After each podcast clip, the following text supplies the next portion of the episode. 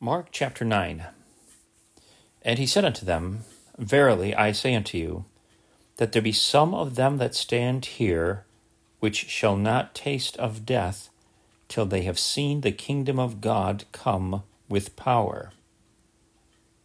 And after six days Jesus taketh with him Peter and James and John, and leadeth them up into a high mountain apart by themselves, and he was transfigured before them and his raiment became shining, exceeding white as snow, so as no fuller on earth can white them. And there appeared unto them Elias with Moses, and they were talking with Jesus. And Peter answered and said to Jesus, Master, it is good for us to be here, and let us make three tabernacles, one for thee, and one for Moses, and one for Elias. For he wist not what to say for they were sore afraid. And there was a cloud that overshadowed them, and a voice came out of the cloud, saying, This is my beloved Son. Hear him. And suddenly, when they had looked round about, they saw no man any more, save Jesus only with themselves. And as they came down from the mountain, he charged them that they should tell no man what things they had seen till the Son of Man were risen from the dead. And they kept that saying with themselves, questioning one with another what the rising from the dead should mean. And they asked him, saying, Why say the scribes that Elias must first come? And he answered and told them, Elias verily cometh first, and restoreth all things and how it is written of the Son of Man, that he must suffer many things, and be set at naught. But I say unto you, that Elias is indeed come, and they have done unto him whatsoever they listed, as it is written of him.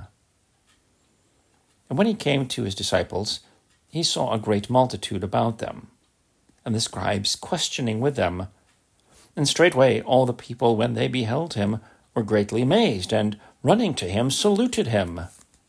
And he asked the scribes, What question ye with them? And one of the multitude answered and said, Master, I have brought unto thee my son, which hath a dumb spirit. And wheresoever he taketh him, he teareth him, and he foameth, and gnasheth with his teeth, and pineth away. And I spake to thy disciples that they should cast him out, and they could not. He answereth him, and saith, O faithless generation, how long shall I be with you? How long shall I suffer you? Bring him unto me. And they brought him unto him. And when he saw him, straightway the Spirit tear him, and he fell on the ground and wallowed, foaming. And he asked his father, How long is it ago since this came unto him? And he said, Of a child and oft times it hath cast him into the fire and into the waters to destroy him. But if thou canst do anything, have compassion on us and help us. Jesus said unto him, If thou canst believe, all things are possible to him that believeth. And straightway the father of the child cried out and said with tears, Lord, I believe. Help thou mine unbelief. When Jesus saw that the people came running together, he rebuked the foul spirit, saying unto him, Thou dumb and deaf spirit, I charge thee, come out of him, and enter no more into him. And the spirit cried, and rent him sore, and came out of him. And he was as one dead, and so much that many said, He is dead. But Jesus took him by the hand and lifted him up, and he arose. And when he was come into the house, his disciples asked him privately, Why could not we cast him out? And he said unto them, This kind can come forth by nothing but by prayer and fasting. And they departed thence and passed through Galilee, and he would not that any man should know it for he taught his disciples, and said unto them, The Son of Man is delivered into the hands of men, and they shall kill him. And after that he is killed, he shall rise the third day. But they understood not that saying, and were afraid to ask him. And he came to Capernaum, and being in the house, he asked them, What was it that ye disputed among yourselves by the way? But they held their peace, for by the way they had disputed among themselves who should be the greatest.